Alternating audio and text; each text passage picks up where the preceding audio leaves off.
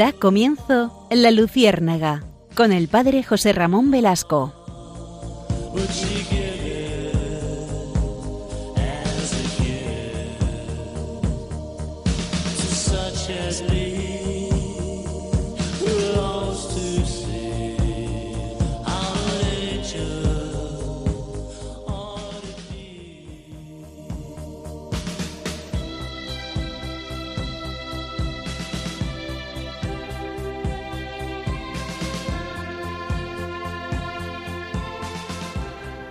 El año de 1897. En una pequeña ciudad francesa, en un convento, moría Sor Teresa del Niño Jesús y de la Santa Faz del Carmelo, de Lisieux. Ella había pedido a Dios la muerte y vivir la muerte de Jesús en la cruz, y la obtuvo. En San Juan de la Cruz se lee que la muerte del justo es una muerte de amor, que se lleva al alma suavemente y ciertamente esta no fue la agonía que ella vivirá. En esa tarde, en la tarde del 30 de septiembre, se le había redoblado a la Madre Teresa del Niño Jesús la tentación contra la fe de tal manera que estaba hundida en la noche. Horas antes de su muerte, el sudor cubría su frente, se agitaba en su lecho, pedía que se echara agua bendita alrededor de ella y decía, cuánto hay que rezar por los agonizantes. En resumen, se encontraba en estado de casi desesperación. En aquel momento, la madre Inés, al ver a su hermana en aquel estado, se desconcertó. Sabía que su hermana Teresa era una santa, pero una muerte así parece más bien la muerte de un pecador. Entonces se fue a rezar ante la estatua del Sagrado Corazón y le suplicó, Sagrado Corazón te pido, haz que mi hermana no muera desesperada. Teresa ya había predicho, hermanitas, no os aflijáis. Si sufro mucho y no veis en mí, como ya os he dicho, ninguna señal de felicidad en el momento de mi muerte, nuestro Señor murió ciertamente víctima de amor, y ya veis qué agonía fue la suya. Nuestro Señor murió en la cruz entre angustias, y sin embargo, la suya fue la más hermosa muerte de amor. Sor Teresa del Niño Jesús, como escribe un biógrafo, está destinada a sumergirse en los abismos de la misericordia infinita. Como Jesús en la cruz, en medio de la soledad y el abandono de los suyos, sufriendo físicamente, moral y espiritualmente, de nuevo se manifestó lo que había en su interior, que no era más que amor hacia la humanidad que quería salvar. Y deja la iglesia, figurada en el apóstol Juan, en manos de María. Cristo lo hace así, deja la iglesia en manos de su madre. Teresa del Niño Jesús, en el último día de su vida terrena, por las palabras que salieron de sus labios, en medio de sufrimientos morales, físicos y espirituales, también nos deja vislumbrar la imagen de Jesús, el Hijo de Dios, en la cruz, en la que ella se había convertido por su docilidad a la gracia.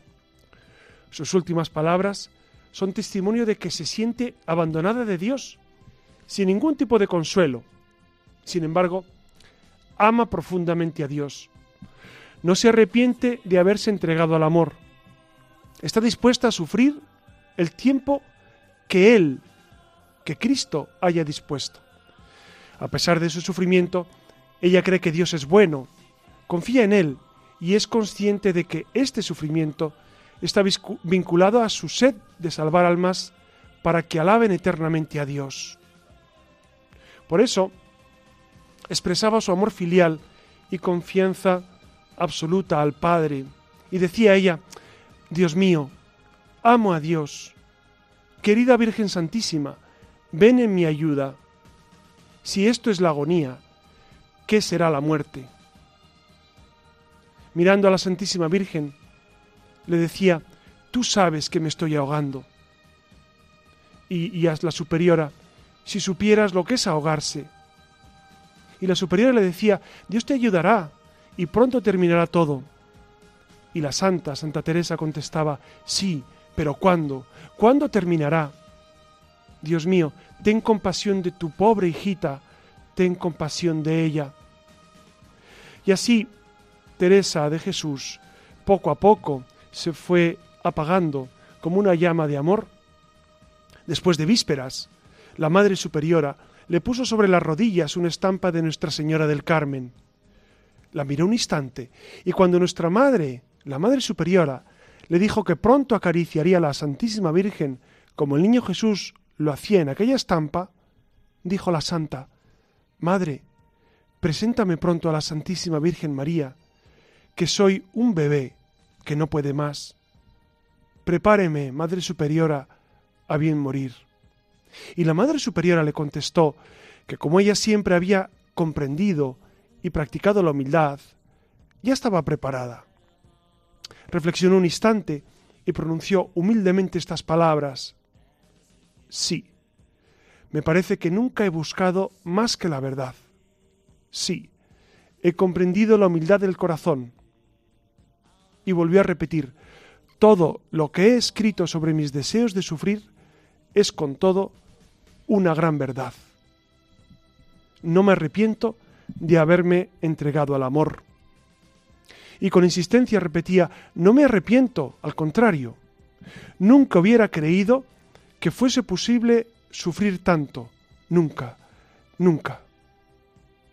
Y así continúa en su agonía, así continúa ese sufrimiento físico, pero sobre todo espiritual, que le llevó a sus últimas palabras, mirando al crucifijo, dijo la santa, sí, lo amo. Dios mío, te amo. Acababa de pronunciar estas palabras cuando suavemente cayó hacia atrás con la cabeza inclinada hacia la derecha. Luego tuvo lugar un éxtasis y su rostro recuperó el color que tenía cuando gozaba de plena salud. Sus ojos estaban fijos en lo alto, refulgentes de paz y de alegría. Queridos amigos, he querido traer este texto impresionante de la muerte de Teresa del Niño Jesús y la Santa Paz y la Santa Faz, que nosotros conocemos habitualmente como Teresita del Niño Jesús o Teresita de Lisieux, porque es una experiencia impresionante como esta mujer con 24 años entrega su vida al Señor viviendo esa dura lucha antes de encontrarse con el Padre. Y si les parece, en esta jornada, en esta ocasión, la Luciérnaga quiere detenerse en un sacramento que nos resulta importantísimo, como todos los demás, por supuesto. Es el sacramento de la unción de los enfermos. Es un sacramento que, como iremos viendo, en algunos casos es muy querido por muchas personas porque ven el valor inmenso que tiene de preparación para el tránsito a la vida eterna, pero lamentablemente para muchos católicos es el sacramento desconocido. Es el sacramento que algunos piensan que se debe recibir cuando ya el, el, moribundo ha perdido el sentido, cuando ya no se da cuenta, o cuando prácticamente el médico te ha dicho que ya ha fallecido, entonces es cuando algunos piensan que hay que administrar este sacramento. Incluso algunos me han dicho a mí, no padre, es para que no se asuste el enfermo. Bueno, yo creo que esto es eh, seguramente una falta de desconocimiento profundo de qué significa la unción de los enfermos. Saben que antiguamente, antiguamente me refiero antes del concilio, se llamaba extrema unción, pero se ha querido dar un sentido de eh, precisamente no la unción justamente antes de morir, sino precisamente ese sacramento, esa unción de enfermos que ayuda al enfermo a que a recuperar la salud del alma y a recuperar la salud del cuerpo si conviene. Por eso, si les parece, vamos a, a, profundizar en ese sacramento. Ya saben que llevamos varios programas de la Luciérnaga profundizando los sacramentos, porque nos ha parecido esencial revivir y, y volver a profundizar en estas realidades que son tan sumamente queridas para nosotros porque son el vehículo de la gracia. Buenas noches, Siria Fernández. Buenas noches. Seguramente usted ha tenido experiencia en algún familiar de, de la unción de enfermos y ella misma lo ha recibido ya en alguna ocasión. Eh, Alex Gutiérrez, desde el control, nos anima. Buenas noches, Alex. No sé si él ha recibido la unción. A él también. Me dice que sí. el único que no lo ha recibido soy yo. Pues... bueno, pues eh, que, Dios me guarde en salud muchos años y cuando, cuando tenga bien, pues por supuesto que, el Señor me prepare a bien morir. Seguramente ustedes también, algunos la han recibido, porque algunos ya tienen una edad, o porque han pasado por alguna enfermedad, eh, enfermedad grave, o una operación muy seria. Entonces a ustedes les sonará eh, muy cercana. Pero a otros muchos que no la hemos recibido, quizás la unción de enfermo nos suene como algo un poco lejano, un poco extraño, un sacramento desconocido. Por eso, si les parece bien, esta noche acompáñenos. Vamos a sumergirnos en esta gran realidad del sacramento de la unción de los enfermos.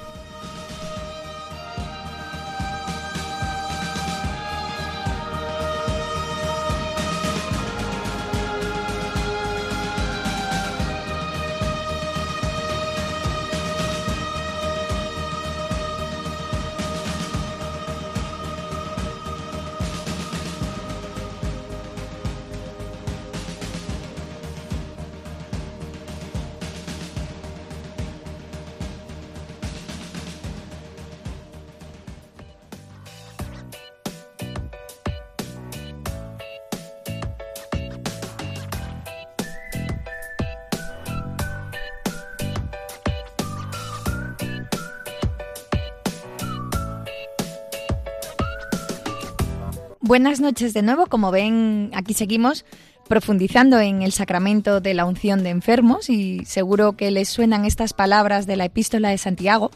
¿Está enfermo alguno de entre vosotros? Llamen a los presbíteros de la iglesia, que oren sobre él y le unjan con óleo en el nombre del Señor. Y la oración de la fe salvará al enfermo, y el Señor hará que se levante, y si hubiera cometido pecados, le serán perdonados. Pues, como ven, aquí tienen la descripción más aproximada del sacramento que, aparece precisamente en la epístola de Santiago. El sacramento, como saben, de la unción de enfermos es un acto litúrgico comunitario realizado además por, distintas iglesias cristianas, la iglesia católica, la ortodoxa, la anglicana, a través de la cual un presbítero signa con óleo sagrado a un fiel, pues como decíamos, por estar enfermo o en peligro de muerte o simplemente por su edad avanzada.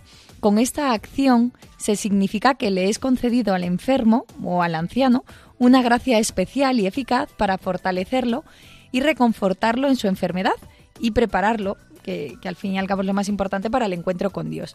Al igual que los demás sacramentos, la Iglesia Católica considera que la unción de los enfermos fue instituida por Jesucristo, quien, según los textos neotestamentarios, hizo participar a sus discípulos de, su ministerio de compasión y de curación. Es verdad que en muchos textos, como tú bien sabes, Siria y nuestros oyentes lo saben, muchos aparece Jesús curando, sanando, salvando. Entonces, es indudable. Bueno, tú has leído un texto de referencia eh, al inicio, que era la carta a Santiago, pero eh, en, el, en, los evangelios aparece en muchas ocasiones esta realidad, la realidad de Jesucristo que, eh, que, está curando continuamente. Sí, concretamente en el Evangelio de San Marcos, cuando dice, yéndose de allí, predicaron que se convirtieran expulsaban, que expulsaran muchos demonios y que ungieran con aceite a muchos enfermos y los curaran.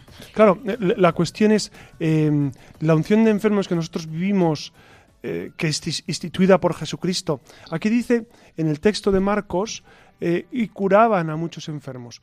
Eh, la unción de enfermos cura, sí, por supuesto, cura eficazmente, cura el alma ipso facto. Saben ustedes que los sacramentos eh, actúan ex opere operato, es decir, independientemente de cómo sea eh, el sujeto que imparte ese sacramento, el sacerdote que lo imparte, eh, si encuentra las debidas disposiciones en quien recibe en quien recibe ese sacramento, pues ese sacramento da su fruto. Entonces, si hay las condiciones necesarias, que ahora hablaremos de ellas, por supuesto que cura el alma y en ocasiones también puede sanar el cuerpo. Recuerden que desde la Luciérnaga nos hemos propuesto traer los sacramentos para representarles e invitarles al gozo de contar con ellos. Eh, ya saben que son signos sensibles y eficaces de la gracia de Dios mediante los cuales se otorga la vida divina. Eh, ¿Podemos pararnos un segundo eh, en esta definición tan preciosa que has dicho, Iria? Porque eh, son signos sensibles, es decir, digámoslo en Román Paladino en algo cercano, signos que se pueden observar, se pueden apreciar, se pueden percibir con los sentidos externos, con el gusto, perdón, con el tacto, con el olfato. Entonces, todos estos signos sensibles tienen una parte visible, por supuesto, y son eficaces, es decir, siempre hacen lo que dicen. Eh, si eh, decimos que cuando recibimos la Eucaristía recibimos a Cristo, siempre se recibe a Cristo. Incluso cuando el alma no está preparada, se recibe a Cristo. Claro, es un sacrilegio, pero siempre está Cristo. Entonces, piensen que en la unción también es un signo sensible y eficaz, es decir, transmite la gracia, transmite la gracia de Dios. La gracia que es, es la inhabitación de la Trinidad en nosotros, es volver a ese estado eh, primero, desde que fuimos bautizados, que recibimos la gracia, una vez perdonados del pecado original, pues es recuperar de nuevo esa gracia bautismal. Por lo tanto, es, eh, es un don inmenso el que se nos da con los sacramentos. Ya lo han oído, signos sensibles y eficaces de la gracia de Dios. Así que esta noche nos vamos a adentrar eh, en, este tema tan cercano y desconocido a la vez. Mm, de todo, lo más importante es reconocer que para un cristiano la enfermedad y la muerte pueden y, deben ser medios para santificarse y, redimir con Cristo. Y para esto está la unción de enfermos que ayuda. Esa es la clave. Fíjense que, que, por la muerte todos tenemos que pasar. Este es un dato que, que nos debe llenar de esperanza y también eh, nos invita a estar en alerta, ¿no? ¿Por qué nos llena de esperanza? Porque la muerte es el gran tránsito a la eternidad, la muerte no es el final del camino en absoluto, es, es, es, un, es un umbral que se cruza y se entra en una dimensión nueva. Pero es verdad que el Señor nos propone estar siempre preparados, no sabemos el día ni la hora. Entonces, em, yo creo que la meditación de la muerte nos ayuda mucho a estar continuamente eh, pensando cómo vivir mejor esta vida. Fíjense, desde las coplas de Jorge Manrique, que en alguna ocasión ya hemos, ya hemos considerado en la Luciérnaga, hasta, hasta nuestros días y hasta, y hasta toda la literatura actual, pues siempre expresa esa necesidad de tener un ojo en la eternidad. ¿no? Eh, los latinos dicen in omnia respice finem, es decir, en todas las cosas observa el fin. ¿Cuál es el fin último? El fin último es Dios. Y, una realidad es que nos vamos a morir. Yo, a la gente de, mi parroquia y seguramente los que me escuchan recordarán que cuando les digo en las homilías, miren, les voy a contar el futuro, y todas se quedan mirando como diciendo, anda, eh, José Ramón sabe el futuro. Pues claro que lo sé, ¿cómo lo voy a saber? Eh, Dios me lo ha comunicado y el futuro es sencillísimo, el futuro es que todos vamos a morir y, que, bueno, claro, diremos, claro, pero en la parusía no. Bueno, me refiero a, la situación actual, la experiencia que tenemos hasta ahora. Eh, todos pasaremos por la muerte seguramente. Y, entonces e, esa realidad nos tiene que llenar de esperanza y también, como decía, de eh, estar continuamente viviendo en el Señor para que eh, la muerte nos encuentre preparados y bien dispuestos. Ya lo han oído, cojan papel y boli que empezamos.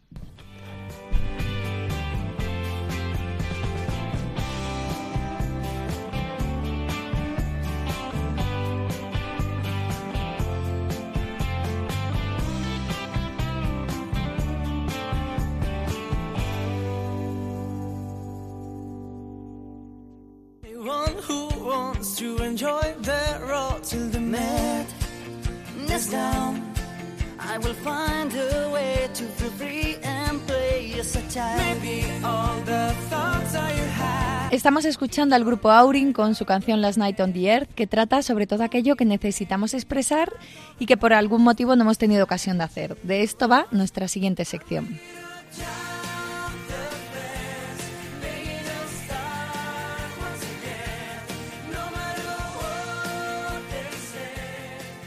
Y antes de, preguntarle al padre José Ramón Velasco por algunas de nuestras inquietudes, nos vamos a detener brevemente en recordar, en recordarles a ustedes en qué consiste el sacramento de, la unción de enfermos, así que abran bien los oídos y el corazón también. Como saben, la unción de enfermos es un sacramento que, como hemos dicho antes, está, eh, ha sido instituido por Jesucristo, eh, insinuado como tal en el Evangelio de San Marcos, como han escuchado, y recomendado a los fieles y promulgado por el apóstol Santiago. Dicho sacramento está especialmente destinado a reconfortar a los enfermos y a purificarlos del pecado y de sus secuelas, y se trata de dar al dolor, al sufrimiento y a la muerte un sentido, así como preparar para, un buen morir, algo que, que, a veces se nos escapa.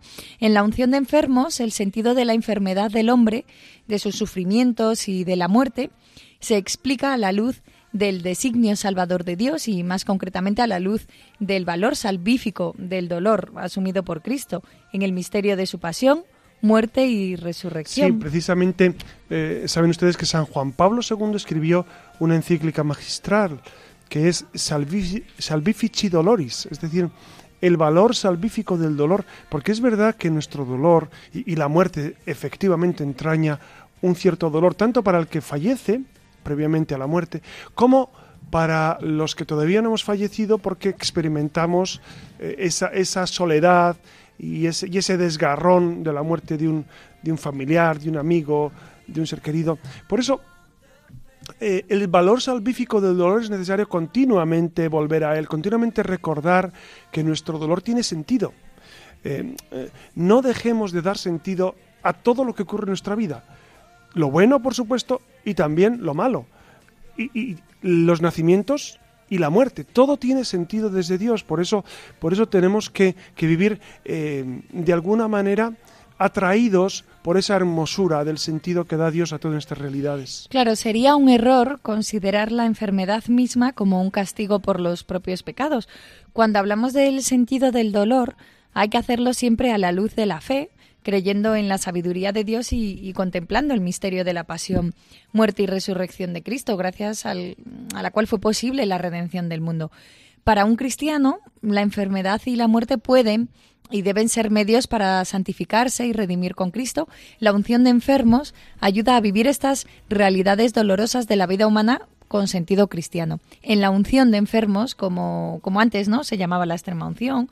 Sí, la extrema unción, repito, eh, se llamaba así diciendo que es la última unción, pero, pero lo de extrema...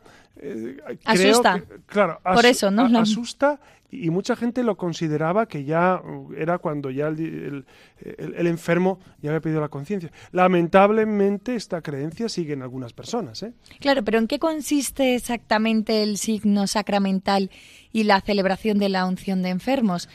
Según el ritual de la unción de enfermos, la materia apta del sacramento es el aceite de oliva o en caso de necesidad otro aceite vegetal. Estos son cosas prácticas. Bueno, vamos a ver, e, el ritual, muy bien Iri.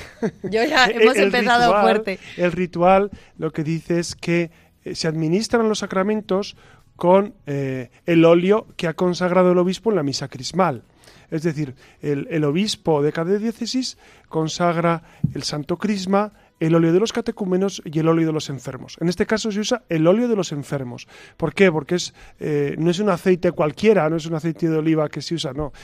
Por supuesto que es aceite de oliva, pero está consagrado eh, en la misa crismal y se usa para la unción. ¿Cómo es el ritual? En el ritual se unge la frente del enfermo y también se ungen las palmas de las manos. Antiguamente también se ungían los pies, del, enfermo y después hay una imposición de manos. La imposición de manos saben ustedes que es, em, que, es una forma, es un signo sensible para transmitir precisamente la fuerza del espíritu. Entonces, eh, en los sacramentos, en la medida de lo posible, se hace esa imposición de manos. Sí, y la fórmula sacramental por la que en el rito latino se confiere la unción es la siguiente, por esta santa unción y por su bondadosa misericordia, te ayude el Señor con la gracia del Espíritu Santo, amén, para que libre de tus pecados te conceda la salvación y te conforte en tu enfermedad. Bueno, fíjense qué fórmula tan preciosa has leído, Iria, por esta santa unción y por su bondadosa misericordia. Es decir, invocamos de Dios su misericordia para lograr salvación y para pedir que el Espíritu Santo venga sobre eh, esta persona, eh, esta persona mayor, esta persona enferma, esta persona moribunda, para que, eh, libre de los pecados, te conceda la salvación. Bueno, hay que decir que previamente el, el que va a recibir la unción tiene que haberse confesado si, si es posible la confesión. Claro, eso, eso, lo sabes por el catecismo de la Iglesia Católica. Claro, sí, efectivamente. Recuerda que es muy conveniente que, que, bueno, además la unción de enfermos se celebre dentro de la Eucaristía, que es el memorial de la Pascua del Señor. Si es posible, sí, claro. Si las circunstancias lo permiten, la celebración del sacramento puede ir precedida debe ir precedida del sacramento de la penitencia y seguido del sacramento de la Eucaristía. Claro, dense cuenta, dense cuenta que la unción se recibe estando en gracia de Dios. Entonces, si el, si el enfermo puede confesarse, se debe, digo puede confesarse porque quizás hay enfermos que han perdido el habla, por lo que sea. Entonces, eh, si, el, si el de enfermo o el moribundo puede articular palabras y puede confesarse, es obligatoria la confesión, por supuesto. Es obligatorio recibir la unción en estado de gracia. Entonces, claro, es verdad que en muchas ocasiones nos avisan a los sacerdotes ya cuando eh, el familiar o la persona enferma ya ha perdido la conciencia. Porque, repito, y esto lo voy a repetir varias veces esta noche, porque algunos católicos piensan que es que se va a asustar eh, el enfermo o el moribundo. Yo jocosamente a algunos le digo, más se va a asustar cuando se encuentre con San Pedro y no esté debidamente preparado, ahí sí se va a llevar el gran susto. Entonces, vamos a ver, em, yo, yo apelo a la fe de los católicos, apelo profundamente a nuestra fe. Eh, no podemos dejar a la gente eh, desvalida, inerme ante este paso tan trascendental que es eh, vivir la muerte. Dense cuenta que la muerte es una agonía. Agonía significa lucha. Eh, el agonizante está luchando. Les, leí al inicio el testimonio de Teresa de Lisieux, Santa Teresita del Niño Jesús, como ella también vivía esa agonía, esa lucha, e, esa pugna entre, e, entre la esperanza en Dios y la desesperanza. E, ella pensaba que por sus muchos pecados, que no eran tales, ¿no?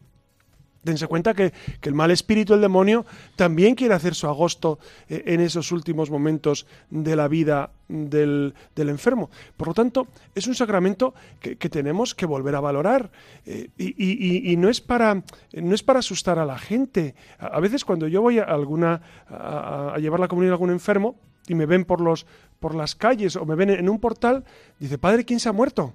No, no se ha muerto nadie, voy a llevar eh, la comunión o voy a dar la unción. No necesariamente uno va a dar la unción ya a los muertos. ¿Saben ustedes que una vez fallecido, o aparentemente fallecido se puede, porque claro, no sabemos exactamente cuándo el difunto pierde todas las, las facultades, el difunto, perdón, la persona que, que, está en el lecho de la muerte, no sabemos si ha perdido todas las facultades, entonces se puede dar la unción bajo la condición de que él se arrepienta de sus pecados. Entonces, el, eh, enfermo o el moribundo, ya inconsciente, se tiene que arrepentir de sus pecados, si no, la unción de enfermos eh, quedaría mm, sin dar fruto. Es muy importante esto, ¿eh, amigos.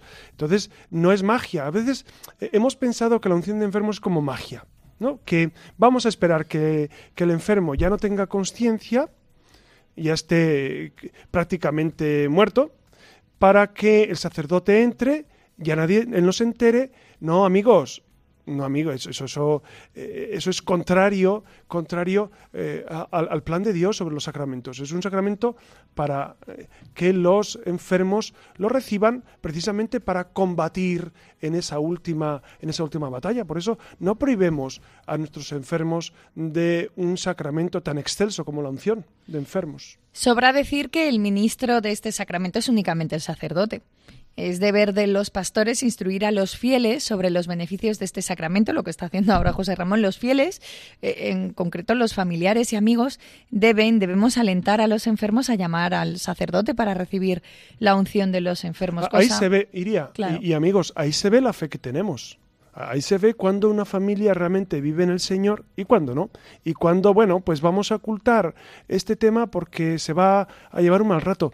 Yo creo, yo creo que con mucha caridad, con mucha delicadeza, ah, ¿por qué no hablamos a, la gente, pero no solo a, los, a los enfermos, sino a todo el mundo de la vida eterna? ¿Por qué, no, ¿Por qué ocultamos la muerte? ¿Por qué ocultamos la enfermedad? ¿Por qué ocultamos eh, e, ese paso al Padre? Pero, claro, si, le hemos hablado a las personas cuando están bien de ese paso, pues efectivamente no va a sonar extraño que cuando ellos están enfermos y están en los últimos instantes de su vida, pues les hablemos también de la eternidad y de la necesidad de prepararse, pero con toda tranquilidad. Creo que aquí eh, se juega mucho una batalla de fe en nuestras familias, en nuestro día a día. Lamentablemente, como, como se va descristianizando nuestra sociedad, pues también la unción de enfermos eh, ha perdido mucho de su sentido para muchas personas y entonces no se pide la unción de enfermos.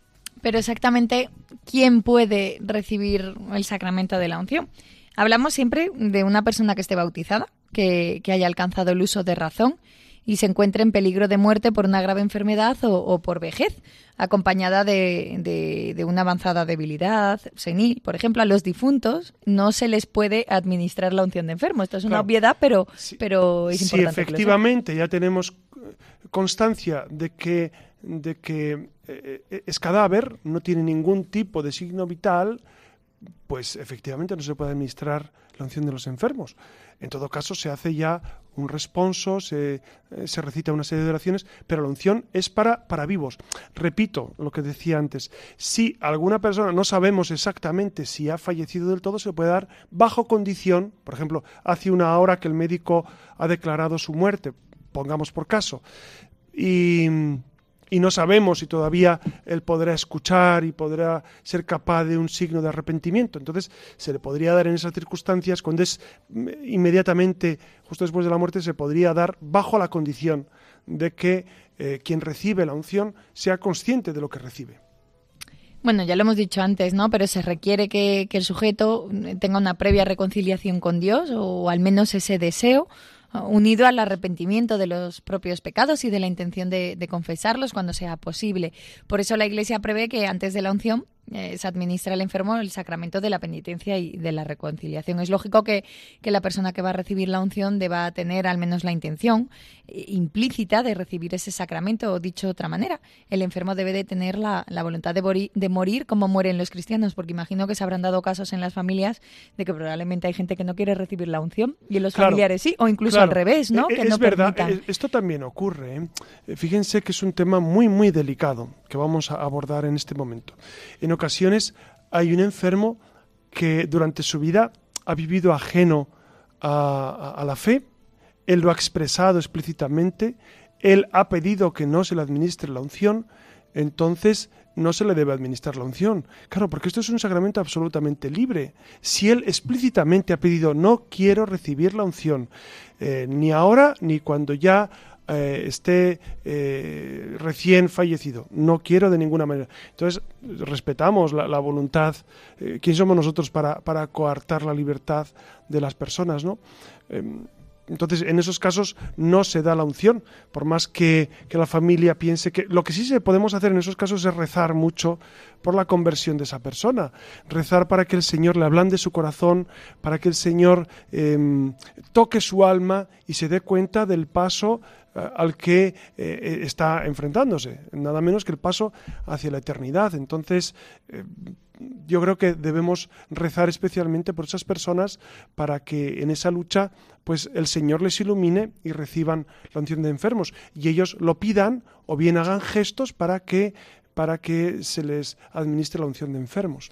Si un enfermo que recibió la unción recupera la salud, puede, en caso de nueva enfermedad grave, recibir de nuevo este sacramento y en el curso de la misma enfermedad el, sacramento puede ser reiterado si la enfermedad se agrava, como, como es lógico. Justamente, sí. Eh, es verdad que incluso se puede recibir este sacramento cuando uno va a ser operado y va a recibir anestesia total se puede recibir el sacramento, se debe recibir el sacramento, porque es verdad que la anestesia total eh, es un momento, eh, digamos que hay, hay, un porcentaje de posibilidades de que no salga bien, pues mm, seguramente es pequeño, pero como lo hay, pues uno puede perfectamente y debe recibir la unción de enfermos. Y como muy bien decía Siria, si en el transcurso de una enfermedad uno se siente muy grave, puede recibir la unción, se recupera y después de unos meses vuelve a sentirse grave por la misma enfermedad u otra, puede volver a recibir la unción de enfermos. De hecho, también se, ha instaurado en las parroquias una costumbre muy bonita, que es eh, anualmente a la gente muy, muy mayor, pues se le da la unción, eh, que es, claro, la gente piensa y, me permiten que insista y que me ponga un poco pesado, piensan que es como magia, que es como, eh, bueno, pues, eh, que, es, que es para, para que te sientas bien y, al entrar. No, no, es que es preparación a la muerte. Cuando esto se lo explicas, dice, ah, no, no, yo no estoy para morir. Digo, oh, bueno, pues, claro, la unción se da a los mayores cuando ya son. Y, claro, la gente me pregunta, ¿y, a, ¿y a qué edad uno es mayor? Pues miren. Esa es una pregunta muy complicada de responder. Yo, de hecho, en los tanatorios, cuando, cuando voy a hacer eh, esa oración por los difuntos, yo cuando era un sacerdote un poco más joven, todo bisoño preguntaba ¿y, qué edad tenía eh, el difunto? y decían eh, ochenta y tantos años. Y decía, uh, era muy mayor. Y dice, no, padre, no, no, era mayor. Digo, ah, bueno, bueno. Entonces yo, yo, ya no ofendo nunca a los familiares y nunca digo que una persona es mayor. Incluso cuando fallecen con noventa y tantos años, eh, incluso cuando digo, pues no era tan mayor, dice, es verdad, padre, no era tan mayor con 96, si estaba perfectamente y no sabemos de qué ha muerto. Claro, yo entiendo que, que, hay circunstancias en las que eh, es complicado, por eso en esos casos, cuanto menos uno habla, uno va aprendiendo que es mejor. Eh, pero, pero es verdad que a partir de cierta edad, cuando uno ya los achaques se van agravando, pues es necesario recibir la unción, aunque uno diga, pues es que no tengo una enfermedad como para morirme mañana.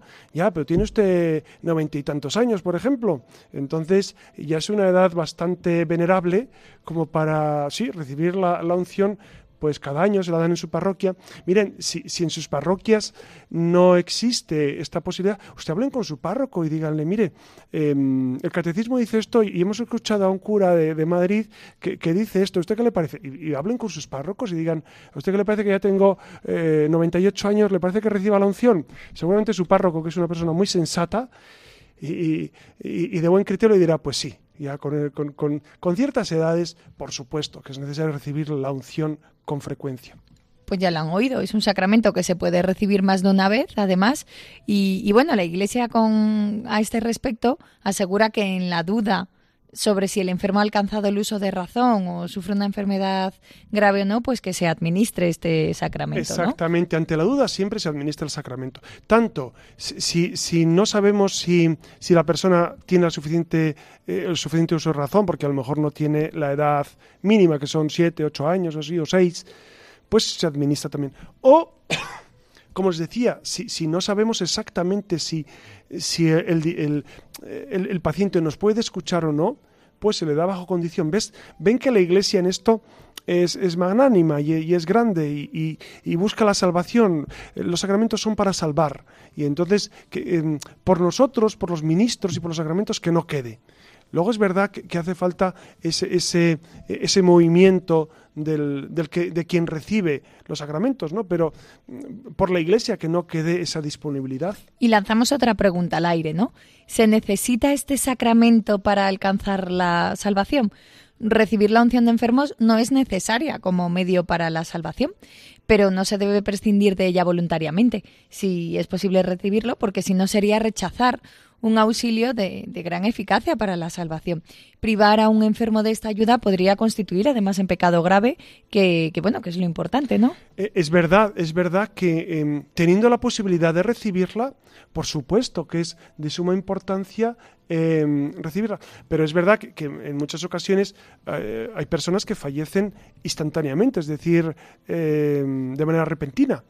Y y no les da tiempo a recibirla, por supuesto. Entonces, em, si se puede, em, se debe recibir, pero no es condición sine qua non para vivir eh, la vida eterna con Dios.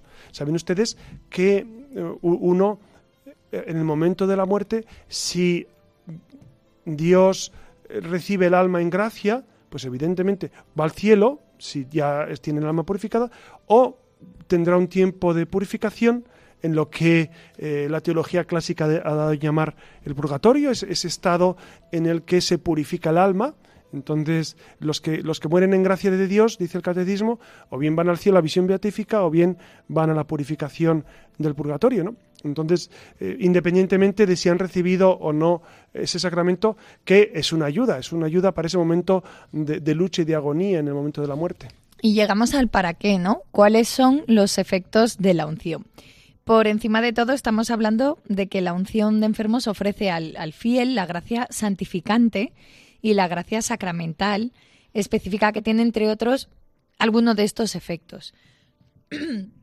la unión más íntima con Cristo en su pasión redentora para su bien y el bien de toda la Iglesia. Vamos a ir comentando cada, punto porque me parece me parecen preciosos. La unión con Cristo, ¿no? En su pasión redentora para su bien y para el bien de la Iglesia. Efectivamente, fíjense, la unión con Cristo, nada menos que el vivir unidos al Señor, porque todos los sacramentos logran esto, ¿no? Todos los sacramentos logran que Cristo viva más íntimamente unido a nosotros y entonces ante ese momento de lucha, qué mejor que tener a Cristo contigo para que te fortalezca, para que te dé paz. Y, mi experiencia, Iria y queridos amigos, es que eh, cuántas veces he dado la unción y, la persona se queda con una paz inmensa, con una paz inmensa, es decir, em, el alma se calma, em, uno tiene esa esa seguridad en el amor de Dios, ¿no? Y entonces eh, afronta esos momentos de distinto modo, por supuesto el consuelo, la paz y el ánimo para vencer las dificultades y sufrimientos propios de la enfermedad grave o de la fragilidad de la vejez. Claro, eh, la paz que da nos alivia para luego afrontar esos últimos momentos, ¿no? Eh, en cuántas ocasiones, en cuántas ocasiones ocurre que eh, una, persona que, que está en el lecho de la muerte, al recibir la unción, de repente eh, de alguna manera el alma le hace eh, mm, suscitar el ánimo al cuerpo. Les puedo contar casos concretos que, bueno, no se los cuento porque van a pensar que, es como magia, pero, pero yo he visto, yo he visto, y, no quiero que me echen de Radio María, eh, pero, pero, pero yo he percibido como, como en ocasiones, al imponer las manos a, personas que llevaban varios días, pues que no hablaban, no abrían los ojos, eh, apenas respiraban y no podían comer, de repente al imponer las manos abren los ojos y, perciben ellos que la gracia de Dios entra, e, e, entra en su alma y, les ayuda y les, y les regenera, etcétera, etcétera. ¿Cuántos compañeros míos también han tenido experiencias que les pueden contar segurísimo de, cómo la unción alguna, siempre cura el alma? Porque es un... Pero en ocasiones en ocasiones revive el cuerpo, es decir, em, suscita nuevas energías en el cuerpo. Entonces la unción te cura de repente. No, no estoy diciendo eso. No, no, no me pongan en mi boca palabras que no he dicho. Yo, yo eh, digo que eh, la acción del sacramento, la acción del sacramento hace curar el alma. Y dice el ritual que sí conviene dar la salud al cuerpo. Fíjense, ¿eh? O sea que sí puede dar la salud al cuerpo en algunas circunstancias. La curación de las reliquias del pecado y el perdón de los pecados veniales, así como los pecados mortales en caso de que el enfermo estuviera arrepentido pero no hubiera podido recibir el sacramento de la penitencia, que era lo que decíamos Por eso les decía que previamente a la unción eh, si, el, si el difunto, perdón, si el difunto, perdónenme, si el, el paciente es consciente todavía, debe arrepentirse de sus pecados, pedir perdón, confesarse, recibir la absolución y después recibir la unción de los enfermos. Como has comentado, otro efecto, el restablecimiento de la salud corporal, si es así la voluntad es la voluntad de Dios, claro. Y, es verdad que esto ha ocurrido, ha ocurrido en alguna ocasión y algún compañero mío que, que no me escucha, mis compañeros, porque estas no sonoran para ellos, pero, pero sí, sí, en ocasiones me han contado cómo una persona desahuciada por los médicos, es decir, ya eh, a punto de morir, de repente ha revivido y, ha revivido mucho tiempo. Es decir, no han sido simplemente unos días, sino meses y años. Es decir, eh, Dios en su infinita bondad tiene caminos que a veces nos superan, son insospechados. Y entonces nosotros eh, buscamos la gracia y se pide la salud del cuerpo y del alma para los que están en esas circunstancias. Y el último efecto, y no por ello menos importante, la preparación para el paso a la vida eterna. Y en este sentido, el Catecismo de la Iglesia Católica afirma que esta gracia es un don del Espíritu Santo que remueve la confianza y la fe en Dios y fortalece contra las tentaciones del maligno, especialmente la tentación del desaliento y de angustia ante la muerte. Pues ya lo han oído. Muchísimas gracias, José Ramón, por, por, tus respuestas, por tu ayuda. Ya, bueno, imagino que con estas, con esta información tendrán para hacer de boca. En cualquier caso, recuerden que estamos en la red, que tenemos un correo electrónico, la para que nos escriban con comentarios, nos planteen temas. Ya saben que es la ventanita que tenemos en contacto con el mundo exterior y les esperamos en la red.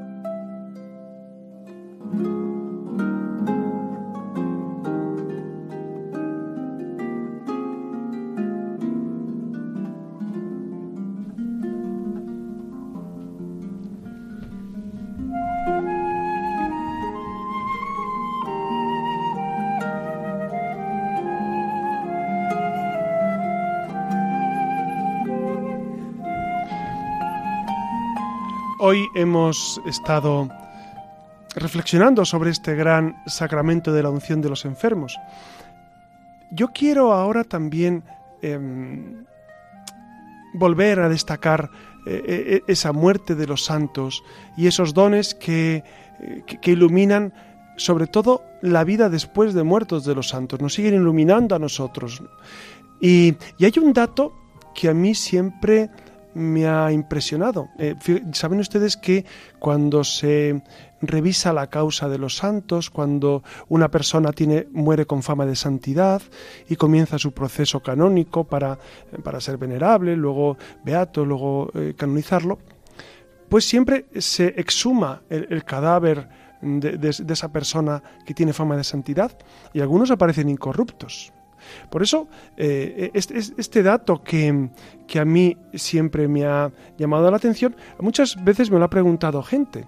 Es decir, ¿por qué algunos cuerpos aparecen incorruptos? ¿Por qué Dios ofrece ese don? Pues es verdad que Dios tiene muchas formas de manifestar su omnipotencia de forma sensible frente a nosotros. Y una forma admirable es esta, es que en ocasiones algunos cuerpos permanecen incorruptos. Recientemente ustedes saben que en el Vaticano se procedió a la apertura de la tumba del Papa Juan XXIII, cuya obra más significativa fue el concilio.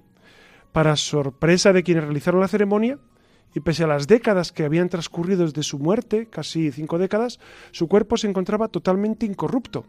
Sus restos, de tal modo, están ahora expuestos en la Basílica de San Pedro, en una urna de cristal, para admiración de los que visitan esa, esa basílica. Pero no es la primera vez que ocurre esto, ¿eh?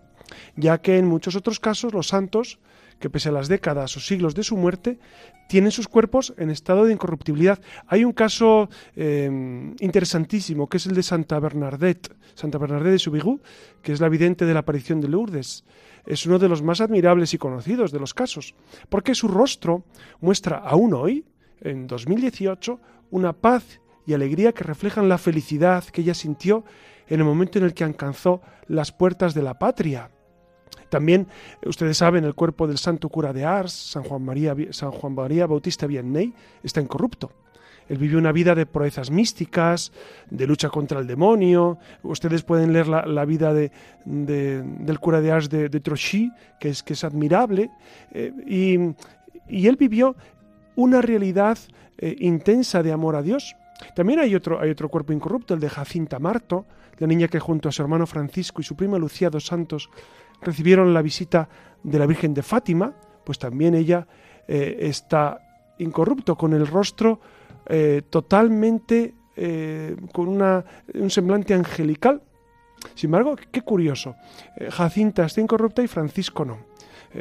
otro, otro caso es Santa Clara de Asís, Santa Margarita María Lacoque, San Juan Bosco, etc. mucha gente vive con la convicción de que los milagros obrados por Dios son cosa del pasado, o que las manifestaciones celestiales culminaron en la ascensión de Jesús, o a lo sumo durante los primeros siglos de la Iglesia. Pero no es verdad.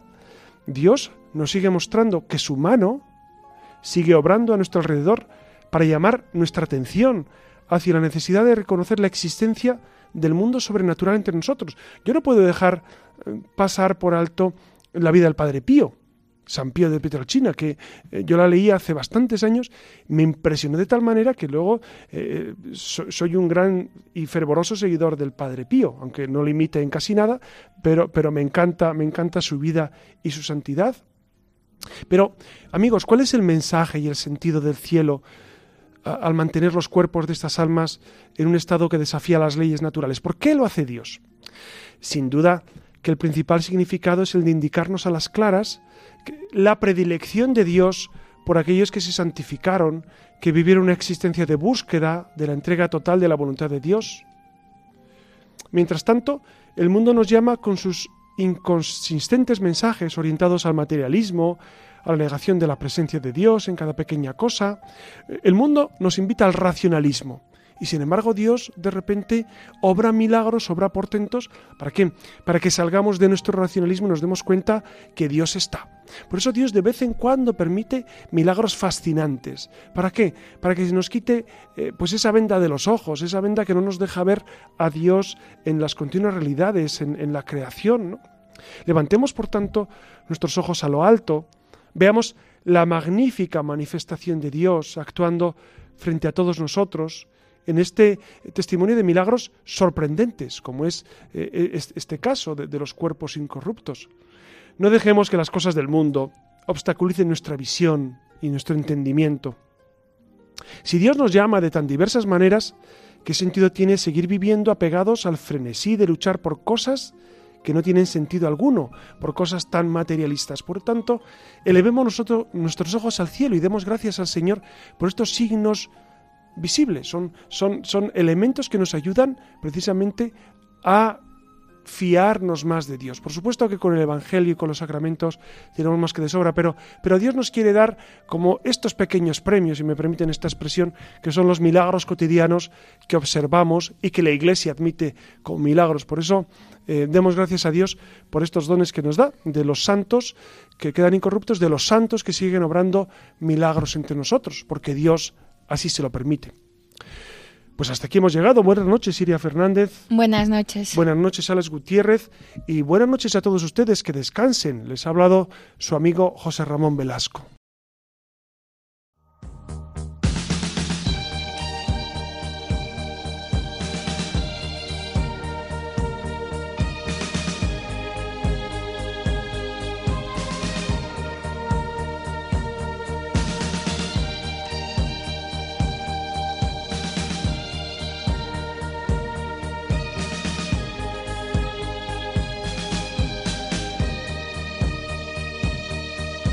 Han escuchado en Radio María La Luciérnaga con el padre José Ramón Velasco.